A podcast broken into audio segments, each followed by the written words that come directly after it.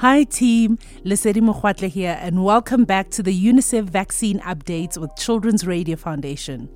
This week, we discuss the responses to Fact Sheet 6, which asked the question How soon after getting COVID 19 can I get vaccinated?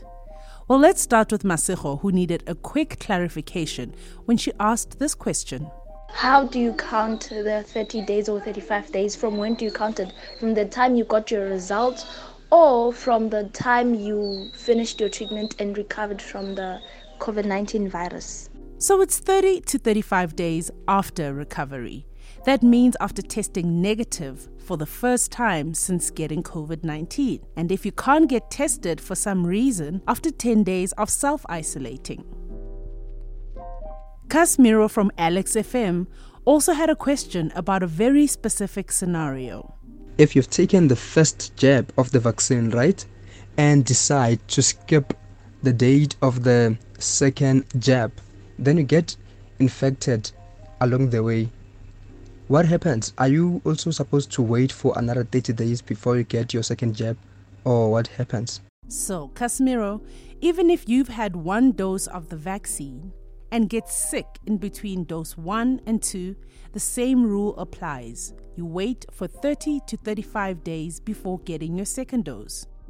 Sigelela from Ngubela FM spoke for many of you in asking, why?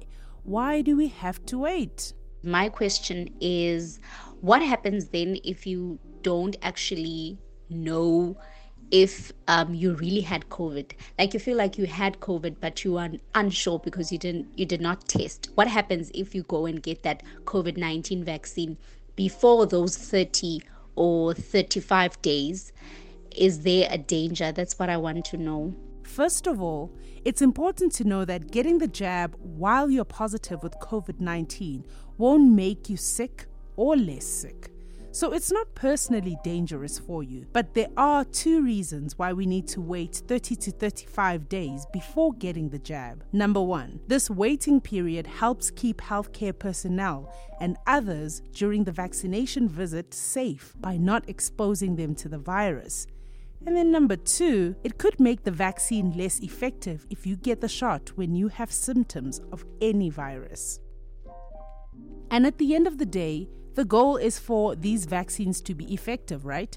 So we need to do everything we can to maximize their effectiveness. Well, that's all for now. Catch you again next week.